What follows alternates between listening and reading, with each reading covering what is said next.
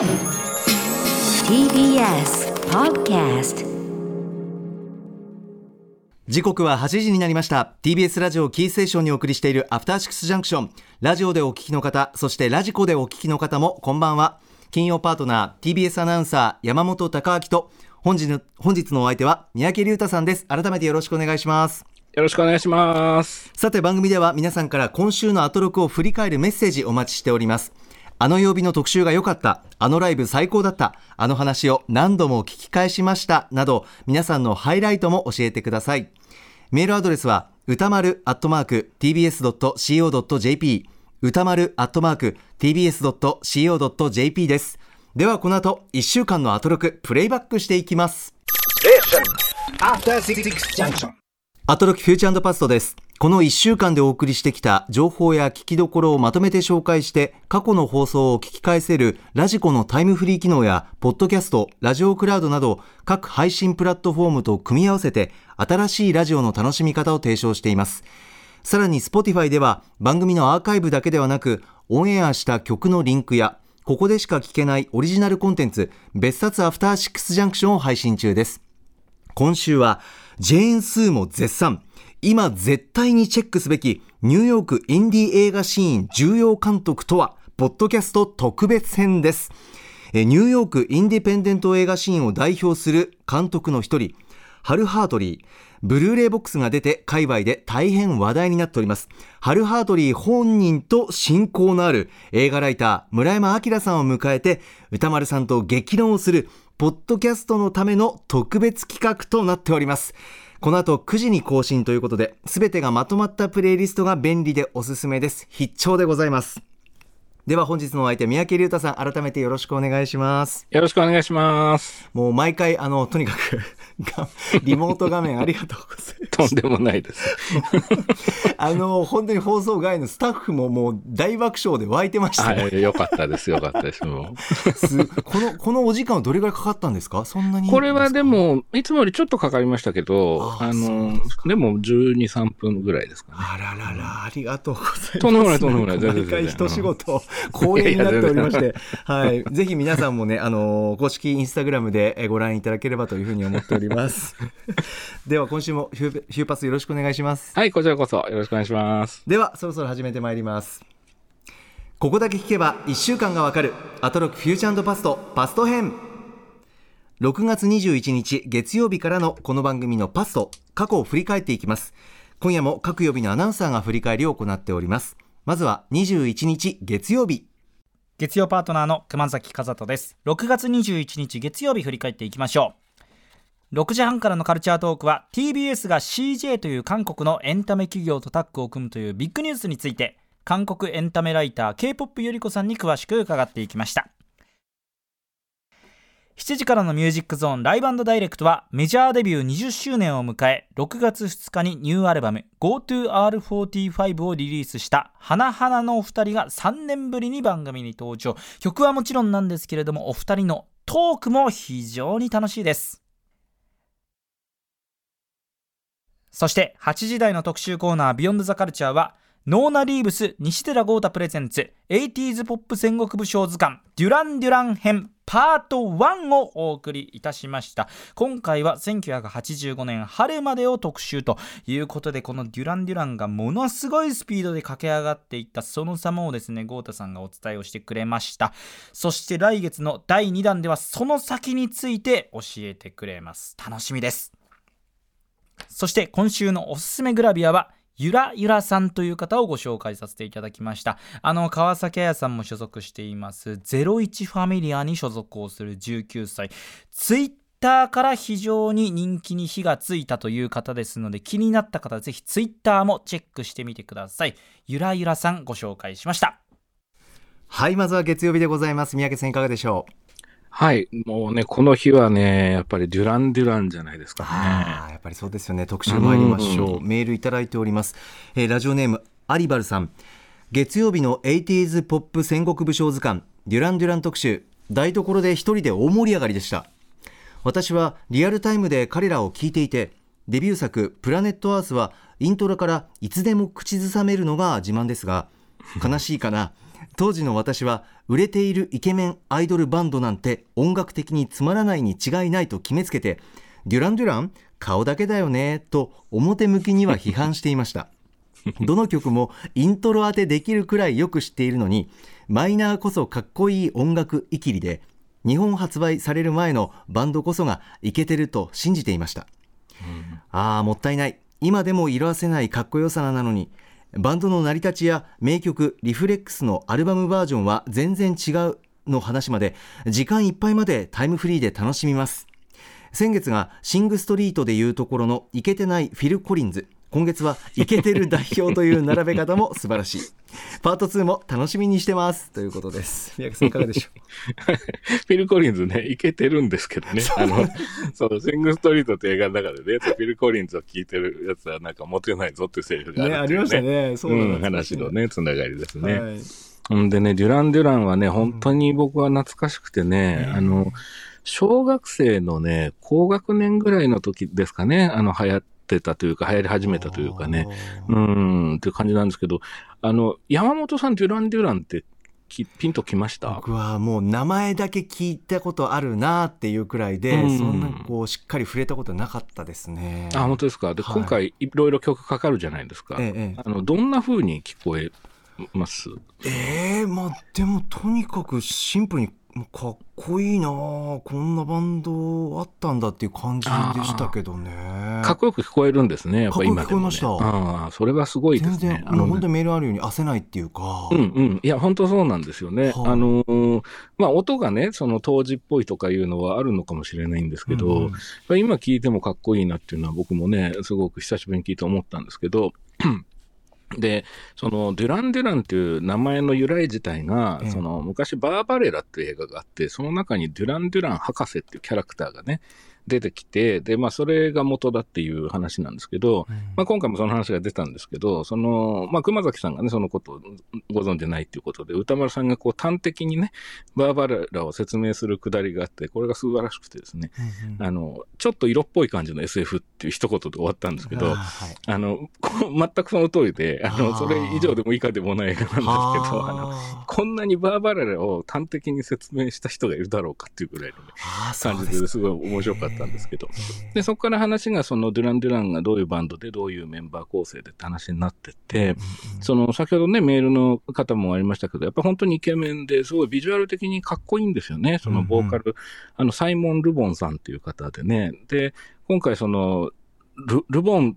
はかっこいいよねって話から、このルボンって感じの顔だよね、ルボン顔だよね、みたいな。はいはいはい。この時にね、熊崎さんが、ル、ルボン顔？っていうね。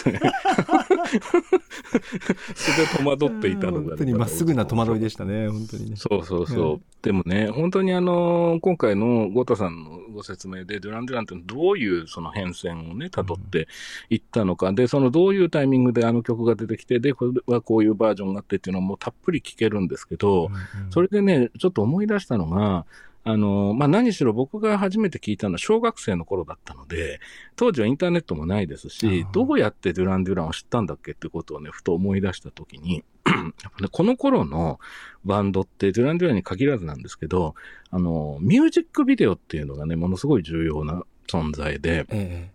あの、今の時代は YouTube とかでね、最初からミュージックビデオと歌がセットであの紹介されたりすること多いですけど、ええ当時はかなり画期的だったのが、その、要は、映像を通じて音楽と出会うっていうような時代が始まったんですよね。はあそので、それがね、MTV って今もありますけど、チャンネルあるじゃないですか。で、はいあれが81年に開局されて、で、そこから割とその初期の段階で、もうなんていうのかな、こう、制裁を放っていたというか、の中にやっぱりデュラン・デュランがいたっていう印象ですね。ええうん。で、特にね、その、まあ、今だと多分 YouTube でも見れるのかな。その、スリランカ三部作って言われてる PV があって、デュラン・デュランの。ええ要するにスリランカにロケに行って3本撮りをしたって言うんですけど、うんうんうんそのハングリー・ライク・ザ・ウルフとかね、セイブ・ザ・プレイヤーとかいろいろあるんですけど、あの、これなんかを当時見たときに、もうすごいかっこよくてね、今見るとちょっとどうかわかんないんですけど、その当時はとにかくすごい新しくて、映画とかテレビドラマとはまた全然違うメディアが出てきたっていうか、あそんな印象ですか？もう本当に一つのメディアとして。あそうなんです。だからね、ミュージックビデオって今当たり前のものになってるんですけど、まあ、要はプロモーションのためのものですよね、そのうん。バンドなり、グループなりを売るためのね。うん。でですから、まあ、当然コマーシャリズムにのっとってるはずなんですけど、もうね、明らかに作品としか言いようがないものがたくさん出てきて、テレビを通じて紹介されたんですね。そうなんです。で、その、まあ、なんだろうな、どういう人たちが作ってたかというと、あのーバンドとかと一緒に作り手も一緒にこうスターダムになっていく流れがあったんですけど、あの特にその欧米の映画学校出身の若手にね、どんどんチャンスが与えられてたっていうのが背景にあって、へあのね、要はその映画学校出て映画監督になりたくてもなかなか上が使えてたり、あのその当時流行ってるものと自分が合わなかったりでなかなか出ていけないっていう人たちがいっぱいいたわけですよね。で、一方でその音楽の世界はミュージックビデオが流行り始めてどんどん作んなきゃってなった時に。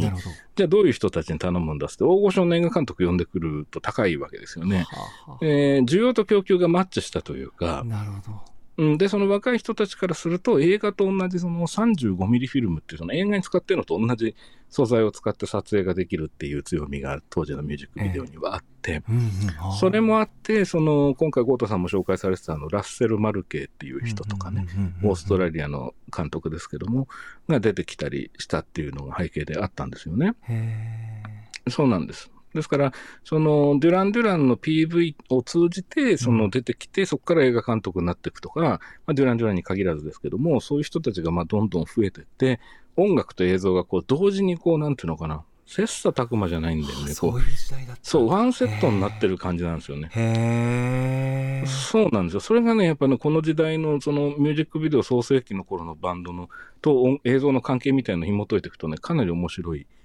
部分があるんじゃないかなっていうのを聞いてて思いましたね。ですから、デュラン・デュランの、あの、ミュージックビデオっていうのは、うんやっぱり、こう、若手中心にどんどん作られていったところもあったんでしょうか？それもあったと思います。あ。で、ー。特にそのラッセル・マルケっていう人は、そのデュラン・デュランの作品と同時に有名になった感じがあって、うんうんうんうん。いつ映画撮るんだろうみたいな期待も僕もファンとしてあったし、で、その、まあ、あの、レイザーバックっていうイノシシが襲ってくる映画とか、あとその、ハイランダーっていうね、まあその、ホームページでも歌村さんもさらっとおっしゃってたかな、その、SF の、うんうんうんまあ今の日本のそのアニメとかにも結構影響を与えてるって言われてる SF アクション映画とか、そういうものを作っていったっていうのがありましたね。はあ、まあ、そういう意味でもデュラン・デュランの存在の大きさっていうのもありますね。あると思いす。ます。あると思います。やっぱりだからその、いわゆるかっこいい俳優に負けないようなルックスを持ったその、ああの、ボーカリストもそうだし、メンバーのかっこよさも演奏の風景もそうだうんし、それはもう間違いなく当時新しい映像の、なんだろう、イメージとして、もう世界中にこう一気にね、広まってったっていう、そうなんですよ。だからレコード屋さんに、まあ当時レコードなんてね、CD じゃないでレコード屋さんに行かなくても、家でテレビでそういう映像と音楽がセットになってバンバン入ってくるっていう、あ非常にね、面白い時代の代表者でもあるんじゃないかなと思いますね。なるほどね。だからイケメンぶりもこうガッと入ってくるような、そんな時代に入ってたんですね。ビジュアルもねそうなんだと思いますビジュアルっていうものがやっぱり非常に音楽のその、なんだろう、その紹介していく中でもプラスに働いてたっていう印象はありますね。うん。いやー面白い情報足していただいてありがとうございます。三宅さん。なんか厚みが厚みが厚みがっていう、えーぜひ特集と合わせて、えー聞いていただきたいなというふうに思いますね。あ、こちらラジコタイムフリーで音楽流れますんでお願いしまあ、す。そうですね。はい。はい。さあ続きましては22日火曜日です。火曜パートナーの宇垣美里です。私はですね、たっぷりの布が好きなんです。手のかかった布最高おしゃれにかなりこだわりの強そうな人ももちろん多かったんですけど、半パン T シャツみたいな人もいたので、敷居高くないです。ファッションインジャパン店、ぜひ行ってみてください。6月22日火曜日振り返ります。6時半からのカルチャートークはアニメソング評論家で音楽プロデューサーの富田明宏さんに上半期おすすめのネット発クリエイターを紹介していただきました。7時からのミュージックゾーンライブダイレクトは赤影、良二、圭介斎藤によるプロジェクトアークの生ライブでした。そして8時台の特集コーナービヨンドザカルチャーは音楽ジャーナリスト高橋芳朗さんによる月一音楽企画今の洋楽シーンがすぐわかる。月刊ミュージックコメンタリー6月号。2020年のザ・ウィークエンド、アフターアワーとデュアリパ、フューチャーノスタルジアの大ヒットによって一つのピークに達した感のある80年代サウンドのリバイバルについて解説いただきました。インスパイアされているであろう当時 80s の曲をバリッバリの最近の曲と聴き比べる、まあ、なかなか意地悪な聴き方でしたがウィークエンドとかデュアリパーを聞いた時になんであんなに懐かしく感じたのかその理由というか魂みたいなもの分かりました。三宅さん火曜日です。いかがでしょうか？はい、えー火曜日はですね、オープニングトークで、はい。あの、リスナーさんがね、その、国立、えー新美術館のファッションインジャパンに行かれたっていうね、メールに端を発してですね、はい。その、ファッションの話になってったんですよね、うんうんうん。ファッションカルチャーというか。で、その、結構その歌丸さんと宇垣さんの中でその話が盛り上がってですね、はい。で、その、よく考えてみると、この番組ってファッションについてあんまり取り上げられてきてないのかなっていう印象もあって、で、もしかしたら、その、そういう特集とか、そういう、その、なんだろう、ファッションっていう切り口の話っていうのをもっと聞けても面白いのかなと、特にね、宇垣さんお詳しいっていうのもあるので、ああそうですね。じゃあうん。もう火曜日にあのスタイリストの伊賀大輔さん伊賀にも呼んだりして なんかファッションあーのこととかもそうだ。そうですよねいろいろ聞いてみたかったりもしますよねそうそうそう、確かになんかね、そうですファッションっていう切り口あってもいいのかなっていうのをちょっと聞いてて思いました。はいありがとうございます、うんうんはい。あと、カルチャートークですよね。うんうんうんえー富田明宏さんいらっしゃって、はいえっ、と、上半期のネット発クリエイターについてということだ。ったんですけども、はいまあ最近そのコロナ禍もあってで、その、まあネットから発信していくそのクリエイターに注目が集まってきているっていうことですよね。で、ボカロ P のアーティストの活動がまあ目立ってるんだけども、だんだんこうご自分が歌ったり、ご自分がバンドを組むっていうふうに発展してきてるっていうことで、何組かね、ご紹介されてたんですよね。あの、有名なうっせぇわのね、あの、手動さんの新作爆笑とかね。そうですねあのね、うん。でこれはすごい興味深いなと思って聞きましたね。その、いろんなアプローチの違いがあったりするんですよね。その女性歌詞、女性詞というんでしょうか。女性的な歌詞であるのを男性が歌うっていうようなそうですね。面白いですよね、面白いですね。で、なんかその話が、その最終的にどこに向かうかっていうと、その歌丸さんがね、おっしゃってたんですけども、その若手のその登竜門っていうのが、昔ポップコーンとかそういうところがあったのが、まあネットに移動したんだろうという。そうですねおっしゃってましたね、ユーザーーとユーザーが直接つながって新しいムーブメントが生まれてるっていう。で、うんうんこういうところに、まあ、その、嘘がないっていう言い方をね、あのーおっしゃってましたね。あの、ええ富田さんがね。どなるほどで、面白いなと思ったのは、その、いわゆる大人が介入してない状態で盛り上がっているっていうのが、ネットクリエイター陣なんじゃないかっていう話だね。うんいやいろいろ本当にあの考えさせられるネットを通じて本当に三宅さんもおっしゃったように、そのすぐ目の前にの人に届けられているっていうか、仲介は全くないそこにっていうところですよね、はい時代の感覚としては、そうなんですよね。それがね、うんすごく面白いなと思いましたね。ね、あと正直っていう面で言うとやっぱり今音楽作ってもその別にか、お顔出さずともはい。なんならこうアニメのビジュアルでっていう方もたくさんいらっしゃるじゃないですか、まあ、アドさんもそれこそジャケットとかもそうですけどうんうんうん。だからそういう意味では本当に曲で勝負だったり逆にシビアだったりもするんだけどっていうところですよね。そうですね。うん全くおっしゃる通りですね。でうん、ポジティブに言うと、その、なんだろうな、その、アニメーションをね、例えば手作りで作って PV が作れたりとか、さっきの PV の話ともつながってくると思うんですけども、ね夜遊びのあアニメーションとかも印象的そうなんですよね。その大勢の仲間とかがいなくても、うんうん。あの、フットワークよくそのプロモーションするっていうか、紹介するっていうことができるようになってるって、そのなんかあの、さっきのね、デュラン・デュランの頃の、ねと近いような、で、またさらにアップデートされたような状態に今なりつつあるのかなと思って、なるほど、うん、そこが面白いなと思って聞いてましたね。ああ面白いですね、うん。ありがとうございます。とんでもない、とんでもない。で、この日はもうさらに音楽を深掘りあしていく。そうでした。ね。はい、ビヨンドザカルチャーありましたね。えーメールいただいております。こちらラジオネーム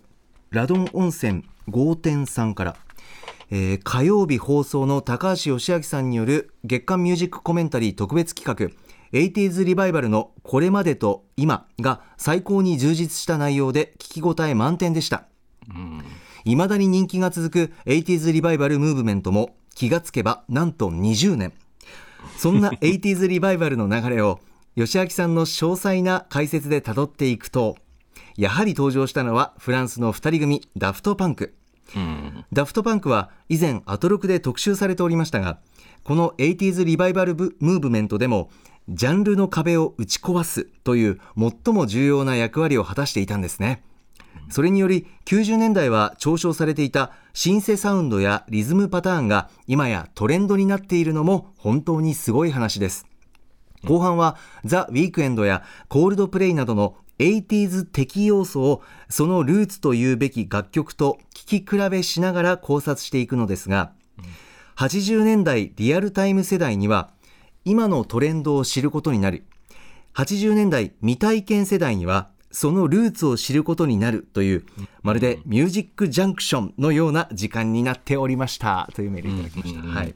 あ、いや、もう全く同感ですね。あの、すごくね、面白かったのが、今、メールの方もね、ご指摘されてましたけど、20年続いてるブームっていうのは、もうブームなのか、それっていうね、その、要する にもう、だって 80s って言言ってずっと続いてるって、じゃあ、今いつなんだみたいなことジャンルってことですかねなんかそう、もうジャンルななんじゃないかっていうことですよね。で、まあ、そそでも、やっぱり吉明さんなので、そこはその、なんだろうな、今回特にその体系的に話されていくっていうか、聞き比べとかもあったりするんですよね。うんで、なんかそれをね、聞いてるうちに、じゃあこれは昔の曲、で、これは最近これをモチーフにしてると思われる曲っていうふうにこううん交互に聞いていって、まあ、膨大な量を聞くんですけど、あの、本当に今は一体いつなんだっていうのがもう ますますわかんなくなるっていうね。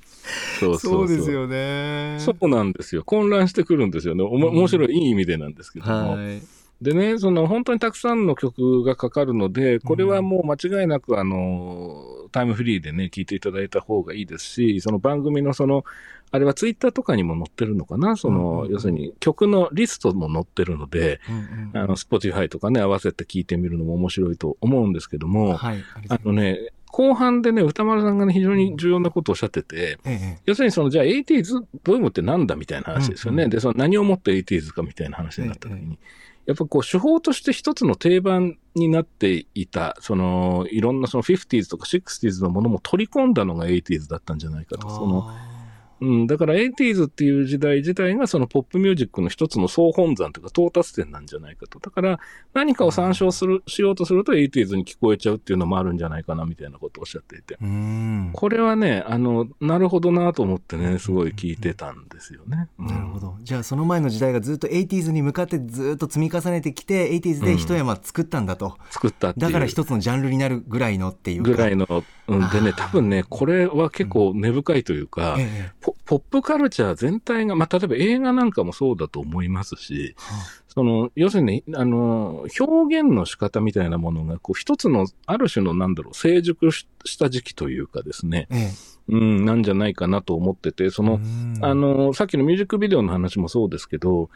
基本的にはやっぱり 80s である程度もう形ができちゃってるんですよね、その表現の仕方、ライティングとか。まあもちろん CG っていうものが加わって、その映るもの自体は変化したと思うんですけど、えでも映画もそうですけど、カット割りとかカメラワークなんかは基本的に 80s でもうある程度え到達してるんじゃないかなって、まあそれの応用に近いんじゃないかなっていうのは日頃よく感じるんですよね。バックトゥザフューチャーとかね、見てても全然古く感じないのもそういうことなのかなっていうふうに思ったりもするんですけど、なるほど。うん、だからそれをまあその音楽というところからこう切り込んでいく、こうちょっとこう、ある種のゆ、なんていうのかな、ねじれというか時代のね、こう、長く続いたブームが結果的にもうブームではもうもはやないみたいな、そういうところを今回こう歴史的にも紐解いていく特集で、はい。ものすごい興味深いなと思いましたね。ああ、そうですね。ぜひ皆さんこちら改めてですが、ラジコのタイムフリーで音楽と合わせてお聴きください。さあ、続きましては23日水曜日です。水曜パートナーの日々真央子です。6月23日水曜日、振り返ります。6時台のカルチャートークは、新刊僕のお父さんも話題の芸人で漫画家、空手家の矢部太郎さんが登場です。最近読んだおすすめの漫画ご紹介いただきました。そして7時からのミュージックゾーンライブダイレクトは、まさに放送当日、メジャーファーストアルバムレンズを発売したバンドクロイが登場です。新目黒スタジオからフルバンド生演奏を披露していただきました。歌丸さんがフェイバリットソングとして挙げた曲も急遽演奏してくださるという、本当にあのバンドクロイの皆さんのこう絆というかね、対応力も光ったライブだったと思います。ぜひタイムフリーで聴いてください。そして8時からの特集コーナービヨンドザカルチャーは、目が見える人でも一度は聞きたい、目が見えない人のための映画鑑賞サービス、音声ガイドは、今こんなに面白い特集2021。長年音声ガイド作りに携わってきた鈴木大輔さんと水木めぐみさんに映画ファンにこそ聞いてほしい音声ガイドの新しい試みについてお話を伺いました。私自身も伝え手として言葉を使って表現するアナウンサーとして大変勉強になる時間でした。音声ガイドにおいて様々なスタイルが展開し始めているということを初めて知った上で、全盲の水木さん、そしてガイドの作成に何作品も携わってきた鈴木さんの視点や指摘については非常にたくさんの気づきがありました。私にとって音声ガイドというのは映画を見るための補助というよりかは、より映画の解像度を上げてくれるツールのような気もします。もっと言えば音声ガイドを知ることで表現者としての幅を広げてくれるようにも感じました。以上水曜日でした。はい、水曜日、三宅さんいかがでしょう？はい。えっとね、水曜日もオープニングトークがね、あの、非常に印象的で、うあ、モルカ？あのはい、モル、そう。大きくで二つトピックがあって、一つ目がモルカーで、その、日比さんがね、その、手芸で、ぷいぷいモルカーを羊毛フェルトで作ねられた。ますね。うん、で、これが、日比さんのインスタグラムで見られるんですよね、これね。で、僕見たんですけどね、もうめちゃくちゃ可愛いんですよね。その、モルカーがすっごいよくできてて、ええええうん、初めてモルカーを作ったっていうふうには、まあ、とても思えないぐらいむちゃくちゃよくできていて、すごい可愛らしい。で、手芸ってはなんだろうみたいなね、手芸っていいよねみたいな話になっていくんですよね、まずね。うんうん。で、そこからそのもう一つのトピックとして、そのライムスターのそのレコーディングに関する話から、はい。その、要は、レコーディングをししてね、その、まあ、あの、ブースっていうんですかね。うんで、う歌を歌われた。で、それで終わったってなって、うんパッとそうサブっていうね、そのディレクターとか、プロデューサーとか他の人がいるところをパッと見たときに、あの、反応がないと、あの、まあ、慌てちゃうよねっていうね、はいその話ですよね。リアクションというか、そうそうど、ど、どう、どうな、どうなんだろうっていう。そうそうそうそうそう。で、あの、反応してほしいと。黙っちゃうのは良くないと。これ会議でもそうだみたいな話になってね。でこれね、非常に面白い話になってうん、その、歌丸さんは、その、ミュージシャンとしてね。で、日比さんはアナウンサーとして、その、あの観点からそういう話になっていくんですよねうん。で、で、日比さんが、その、人生は全てワイプで抜かれてると思った方がいいんじゃないかっていうような発言が。なかなかの面白いことテレビマン、テレビウーマンって感じの発言ですねですよね。ワイプっていわゆるあのテレビ見ていて画面のあの右下とかに VTR を見ているスタジオのね、タレントさんの顔がちょっとちっちゃく窓で映ってたりはい。うん。うんうんあアップになってたりするやつですよね、はい。ちっちゃくね、そうん。あれのことをワイプっていうわけですけど、はい。で、もちろんね、普通の人生を送ってるとワイプで抜かれるっていう経験はね、あんまりないわけですけど、でも実はその、あの、ワイプの話としてされてましたけど、要するにワイプってなんで抜かれるかっていうと、あの、あなたの反応を知りたいんです、見たいんですって思ってるから抜くんですよね、あれワイリ。アクションね。はい。うん、リアクションが欲しいから。だから、その自分はなんか意見言っちゃいけないんじゃないかとか、自分は別にこの会議の場で求められてないんじゃないかっていうことはないんだよって話とも通じることを多分日比さんおっしゃりたかったのかうなと思って。ん。うん、だからその自分が感じたことっていうのは、その何かを提示した人、企画書でも何でもいいんだけど、あの音楽でもいいし、でその何かを提示した人に対して、その何かヒントになったり、背中を押すことになったりするっていうことは、まあ、あり得るよねっていうことも多分射程に入ってる話だと思ったんですよね。うん。そ、それをまあ人生は常にワイプで抜かれてるっていう表現だったのかなと思ってね、これはね、非常に考えさせられるなと思いましたね。あーあとはまあやっぱりアナウンサーとしてもう今もう忙しい中でとにかくずっと仕事モードでいるっていう自分を律する言葉でもあるのかなっていうかなるほど。常に見られてる仕事でもあるんだよっていうか、うんうん局員だとしてもアナウンサーということでっていう、おー言ったなと思いましたね。お後輩日比アナ言ったなと思って、はい、そんなふうにも感じておりました。先輩として、うん、なるほどね。はい。うん。でもこの辺でもやっぱり山本さんね、あの、アナウンサーさんで、その、それこそワイプで抜かれるっていうこともね、日々あると思うんですけど、えええね、あの、その辺なんか実感として思うところとかあります？リアクションが、まあ、返ってこないっていう話でもいいんですが。ああ、そうですね。あのーまあ、すワイ、ワイプで言うと、その、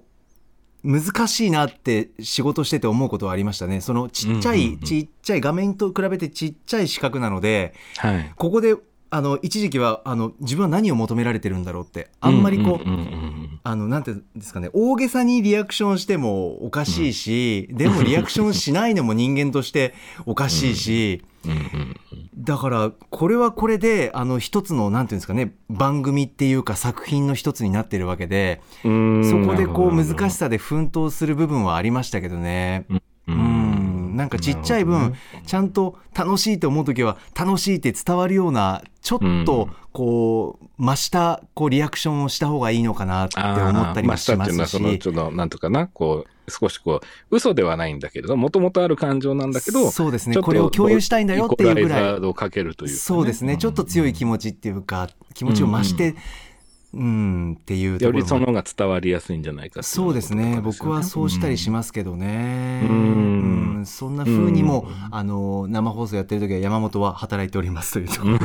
じゃあその辺も注目したりとかしてね。そうですね はい。ありがとうございますね。その前。あと、えっと、音声ガイド特集ですかね、ビヨンドザカルチャーの。あ、ビヨンドザカルチャー。はい。はいこちらメールいただいております。えーラジオネーム、仮暮らしのナオトッティさん。今週一番に心に残ったのは、水曜日のビヨンドザカルチャー。映画の音声ガイドは、今こんなに面白い特集2021です。映画評論に長けた歌丸さんの感想が冴えているのは言うまでもないんですが、今回の特集では、日比アナウンサーの音声ガイドの見方が冴え渡っていると感じました。うん。怪獣の子供鑑賞後の水槽の中のひんやりとした感じや魚の匂いすら感じたという優れた描写はもちろん御瀬の情報多め版の音声ガイド鑑賞後に日比さんが言ったナレーションの主語と述語を邪魔しないように音声ガイドが入っている。ミニマムな情報は伝わるようになっているという一言には思わずうなりました。他にも音声ガイド初心者は目から得た情報なのか耳からも得られる情報なのか切り離しができていない、ゴジラが登場したらテンションが上がってしまった。などなど感心できたり面白いポイントが目白押し。僕にとって今週のハイライトとも言える特集でしたとお褒めの言葉いただきました。ありがとうございます。三宅さんいかがでしょう？いやー、面白かったですね。あの、まあ、音声ガイドに関してはね、その何回目かの話題なわけですけれども、あの、今回またあの、それこそ今ご指摘あったと日比さんがね、すごくその企画というかその今回のテーマに対して、あの、なんだろうな、すごくこう前に、前のめりというかね、すごええくこういい意味ですよ。うんん、ううんうん感じてね。仕事柄もそうでしょうねんそうなんですよね。うんで、そうな、まさにおっしゃる通りで。で、実際そのコーナーが始まる直前の7時台の最後に、うんうんその今回のそのテーマというか作品にも通じているその変身というね、あの映画がありますね。田端の映画館でやってる映画の日比さんがご覧になったと、その音声解説込みで。で、それに対しての日比さんのええ。感じられたことっていうのを非常に丁寧にね、あの話をされていて、で、うん。これは多分クラウドに残らないので、うん。あ。あの、タイムフリーでね、お聞きになってたらどうかなと思ったりもしたんですが。うん、で、その本編なんですけど、あの、これ、これこそそのタイムフリーじゃないとこれを聞けないですよね。その実際の映画のうん、あの、音声解説、音声解説じゃないな、音声ガイドか。音音声ガイド。うん、込みの、その上映されてる時の音素材っていうのを何本も聞くことができるんですよ、ね。そうなんです。ええ。これはなかなかない経験こじれはい貴重ゃなですか、だなと思いましたね、本当に、うん。え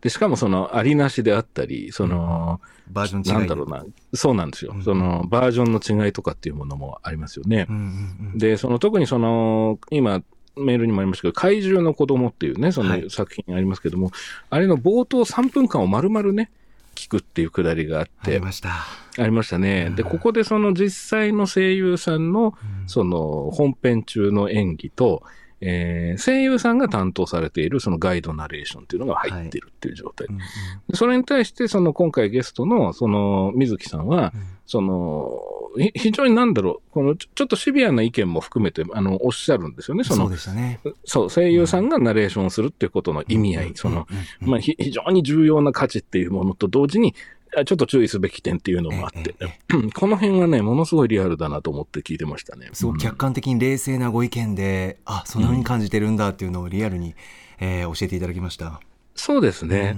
うん。で、あれ、今、古川さんから何か？あ構成作家古川さんがチャット上でうん。えー、午前の音声ガイドを作成した團子太郎さんによると日比アナウンサーの指摘はおおむねその通りだとおっしゃってましたという情報がそうなんです入りましねた。うん、なるほど、なるほど。その、ゴゼという作品の音声ガイドもね、かかるんですよね。そうなんです。で、これに関して言うと、その、あの、通常版と情報多い版ってはいは いはいはい。すごかったですね。情報多め版やっぱすごかったですね。そうだよ、情報多盛りかっただくさんって感じでしたね。そう確かにそうですので。うんで、多いなとは思ったんですけども、ええそれに関しても、そのお話で興味深かったのが、うん。その先天的に、その目がご不自由な方と、はい。その中途失明っていうふうにね、うん。その要するに途中まではその見えてらっしゃったんだけど、途中からその目がご不自由になられたっていう方とで、その想像できるものの範囲というか、そのイメージするものがやっぱ違うと。で、ここを、まあ、ある程度最大公約数っていうのを狙って原稿を作っていかなければならないし、そのガイドの音声を取っていかなきゃならないっていう話が出てましたね。はい。うんうん、これはなるほど、全くその通りというふうに思いましたね。そね。それから、あとその、どうしてもその音声ガイドを作ったことがない人がやりがちなことっていうので、その音で表現されているから、それをガイドする必要はないんだよっていうことをついガイドしようとしてしまうっていう。あ例えば、まあ、電話が鳴っているっていうのは、まあ、典型的っていう同じでありましたね。その電話が鳴ってるシーンがあった時に電話が鳴っているっていうガイドはいらないって。まあ、言われてみれば全くその通りですよね。うん。で一方で僕ちょっと思ったのは、なりそうな電話っていう場面が出てきたときはどうするんだろうなっていうのをちょっと聞いてみたかったなと思いましたね。なりそうな電話？うん。えー多分サスペンスとかであると思うんですよ。その、犯人から電話がかかってくる。で、この時間になるとかかってくるみたいなお客さんだけは知っていて、登場人物は知らずに過ごしていて、カメラだけがその電話に静かに寄っていくみたいな。だから、電話が鳴りそうだっていうような状態ですよねの。そうですね画面であの電話をグッと映すとなりそうな電話っていうのが伝わるんだけど音声で言うとどう伝えるんだろうっていう、そうなんです。はあうん確かに興味深いですね。興味深いですね。多分なりそうだけど、本人たちは気づいてないっていうようなことを言うことで、多分サスペンスを作っていくのかなとはなんとなくは思うんですけど、うんうんちょっとね、そういうようなお話も聞いてみたいなと思いましたね。ああそうですね。はい。いやいやもうちょっともっともっと教えてほしいなって僕ももちろんアナウンサーとしてもそうなんですけど、うんうんやっぱ音ね。での表現、作品そして映画っていうところで、うん。またまた特集してほしいなってこれ待ちにしております。すね。はい、さあ続きましては24日木曜日です。木曜パートナーうなえりさです。6月24日木曜日振り返ってまいりますまずカルチャートークではゲーム情報サイトゲームスパーク編集長の宮崎康介さんに先日行われたマイクロソフトの表計算ソフト Excel を使った競技の世界大会について解説していただきました。私は Excel をですね、まあ、表計算ソフトとしてまともに触ったのは高校の時が最後でそれ以来ほとんど触れていない。パワポは触れるしワードも使えるんだけど Excel だけは本当にわからん。なんかサムって言葉があったなっていうのをかろうじて覚えてるぐらいでだからエクセルできる人本当に尊敬してるしそういったビジネスマンの方本当にすごいなと思ってるんですけどもパパパパってさなんか打って計算してすごいなって思うんだけどそれの世界大会だから最高峰のレベルが見られるということでエクセルを使って普段お仕事されてる方はぜひ見ていただきたい大会でございます。そして7時からのミュージックゾーンライブダイレクトはニューアルバムトレランスをリリースしたばかりのシンガージーリナさんが登場。取り下ろしライブを交えたジーリナ縛りミックスを披露していただきました。そして8時台の特集コーナービヨンドザカルチャーは漫画家でエッセイストフリートーカーの島尾真帆さんによる特別企画。月刊島尾アワー島尾真帆とマイゲームマイライフをお届けしました。島尾さんとゲームって私つながりないのかと思っていたら実は幼少期からしっかりゲームをたしなまれていていろんな私も聞いたことがないようなレトロゲームのお話が出たりさらにですね特集の途中にですね驚きの演出がありますのでここはネタバレなしでぜひ皆さんに改めてタイムフリーでこの島尾は聞いていただきたいんですが多分島尾さんが最後に高木に聞かれてると思うとうわーっていう話をされてたんですけど多分クワイエットプレイスを見るっておっしゃってたんでもしかしたらリアルタイムで聞いてないかもしれないのと木曜から金曜だからさすがに1日しか間もないし。だから高木さんもし万が一聞けてなかったら嫉妬しちゃうかもしれないぞ。以上木曜日でした。振り返りやってるから聞いてるでそれ。そりゃ聞くで。タイムフリーとかも活用してさ。そういうことを毎週金曜にやってる すいません、全部聞いておるのだよってことですね、いわゆるね。うん聞ける範囲でそれは特殊なんて当たり前に聞いている。忙しくて。あのはいすいやいや、これなんで高木さんうんぬんって話が出るかっていうと、実あはその木曜日、オープニングトークがね、これは必聴で、今回、その、普段であればね、歌丸さんとうないさんだけで話が進むんですけども、まあ今日のね、お今日の前半というかな、今日の冒頭聞かれた方はご存知かもしれないけどもええ、その、山本さんがね、途中からスタジオに。参加されたんですよね、ある事情でね。ええ。えうん。で、さらに言うと、島尾さんも入ってくるというこえとでそうなんですよ。うん。すごい賑やかなオープニングトークになってましたね。楽しかったそうなな。んですよ楽しかったないやそれでこそうんもうね歌丸さんとうないアナですからいつものようにこううん明るく楽しくわーっと喋ってる中で僕らもお邪魔させていただいて 島田さんも来てくださってっていうところで、うん。いやー幸せだったなああ、でも、そのね、幸せ感は多分聞いてる側にも伝わってきたというか、その一緒に幸せになれたような気がしましたね、僕はね。あそうですか。うん。いやーなんかそうですね。コロナになってなかなかないなかなかない、うんなんかこううん空気感だったなっていうか、そうですね。うん、減ってしまった空気感だったのかなその、うん。もう人数も含めてですけど、うん、なんか多幸感だったな。うん。はい。本当そうですね。こうんこれはもうひ本当に必聴の時間だと思います。素晴らしい20分間だったと思いますね、すこれはいません。この木曜日のオープニングと今日の金曜日のオープニングの前半部分がちょっとつながってたりもするんで、ああ、そうですね。ひという感じです。はい確かに、確かにそうですね。その順で聞くといいかもしれないですね。はいうんありがとうございますはい。で、あとは、やっぱ島尾アワーですかね。あ、島はメール来ております。えラジオネームふんどしゆで太郎さん。今週は木曜の8時台、マイゲームマイライフを番組内番組として展開した島尾アワー最高でした。島尾さんのゲーム遍歴についての話がとても興味深く、島尾さんが小学生の頃から人とは違うオルタナティブなチョイスを徹底してきたということがよくわかる内容で、ゲームの話を通してその人のことをより深く知るまさにマイゲームマイライフの番組の醍醐味そのもののような味わいの展開がありつつうん後半に登場する島尾さんに近しいとある驚きの人物の電話出演でとにかく一筋縄ではいかない何が起きるのかがわからないのが島尾アワーであるということを改めて思い知らされました、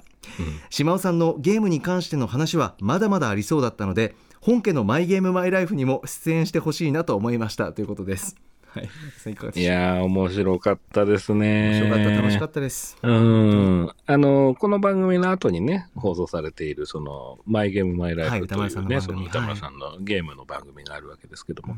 あの、島尾さん本当はそれにすごく出たかった。そうなんですね。でも自分から出たいっていうのが嫌だと。その、呼ばれるもんじゃないかと 呼ばれたいと。その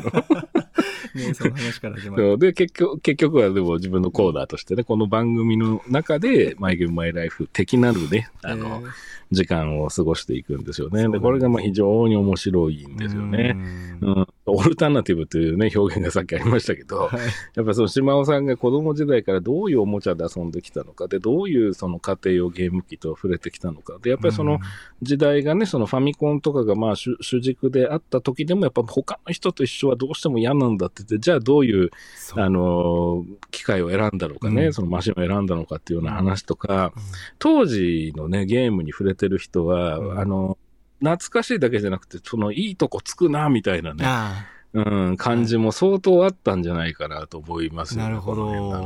あとは昔からやっぱり真帆さんなんだなって思いましたね。もそうね。本当に昔からブレずに真帆さんだったなっていうの再確認って感じです。はい。確かに、確かに。うん。同じ人の人生をね、ね。今物語として聞いてるっていう感じはすごかったですね。そうですね。うん。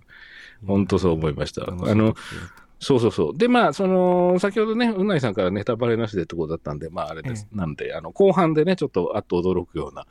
えー、電話のね、あの、ゲストっていうのも登場したりするっていうようなそうですところもあったりするということそうでね。ですすね。メールでもちょっと伏せていただいたり、気を使っていただきました。ふんどしゅうで太郎さんにも。はい。うんはい。そうですよね。うん、そこも楽しみに聞いていただきたいですよね。はい、ぜひぜひ。で、あの、山本さん、その、なんかゲームの思い出とかってありますか、その。私はこの特集聞き終わった後にパーッと思い出したのは、あの、ゲームセンターなんですけど、うん。あの、ストリートファイター2がゲームセンターでもできるっていう時期があって、うん。とにかくあの自分の家でもゲーム機のコントローラー使ってストリートファイターやってたんですけど、やっぱゲームセンターでのあのテーブルの上にあるスティックとボタンっていう、はい。あの難しさにとにかく奮闘した思い出が強いですね。うん。あの、膝ぐらいのた高さにあるやつですか？そうです。全然ゲーム、あの、家庭用ゲーム機のコントローラーと話が違うって話が違うと、これを、このキャラクターなら俺絶対勝てたと。俺の剣だったら絶対勝てるのに、なんでって言っても操作の難しさ。ただ一方で上手い人は衝撃だったのはやっぱり格闘ゲームってあのスティックをこう手のひらを上にして逆に持ったりしてそれからボタンのさばく音とかもかっこいいんですよ。パチンパチンパチンパチンみたいな。カチャカチャパチパチンみたいな。うんうんうん。なんかそれに憧れて。うん。あの、指の股にこう、スティックを刺してね。そうそうそうそうそう、ん。裏手にしてね。それで通い続けたっていうのはあります、三宅さんいかがですか？僕はね、あのー家庭用ゲーム機というよりも、僕はゲームセンターに入り浸ってたタイプだったんですよ。あそうですか、れええ。そうなんですよ。それでね、神保町にね、ミッキーっていうゲームセンターがあったんですよ。その、ええ。普通100円のゲームが全部50円になってるお店で、はあはあ。の、ちょっと変わったお店なんですけど、あへえ。そうそうそう。でね、そこによく通って、あのー同じゲームばっかりずっとやってましたね。うん。あ同じゲームどんなゲームですか？あのね、スクランブルフォーメーションっていうゲームなんですけどね、ほうほう。知ってる人いるかな？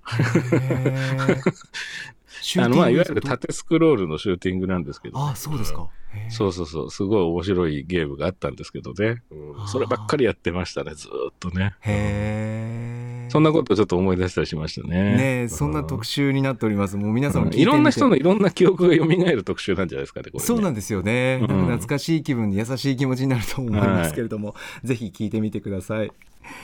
さあということで以上ここまでアトロクフューチャーパストパスト編でした。この後は来週1週間のアトロクの予定まとめてお知らせします。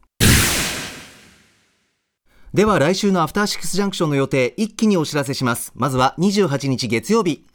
6時半は月1レギュラー映画ミツバチと遠雷などの石川慶監督初登場。本日公開の SF 作家ケン・リュウの短編小説を映画化した最新作アークについてインタビューします。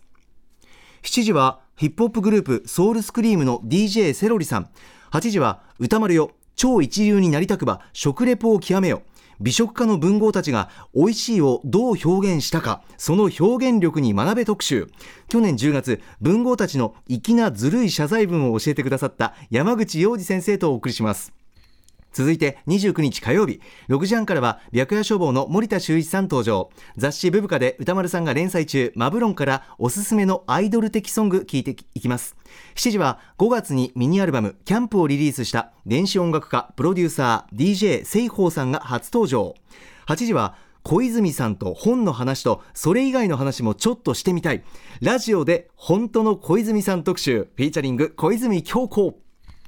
30日水曜日6時半は韓国語で書かれたエッセイ「僕だって大丈夫じゃない」を翻訳された翻訳家編集者の岡崎信子さん登場。ますます話題を集める韓国文学。中でもエッセイについてなぜ今出版が相次いでいるのか詳しくお話伺います。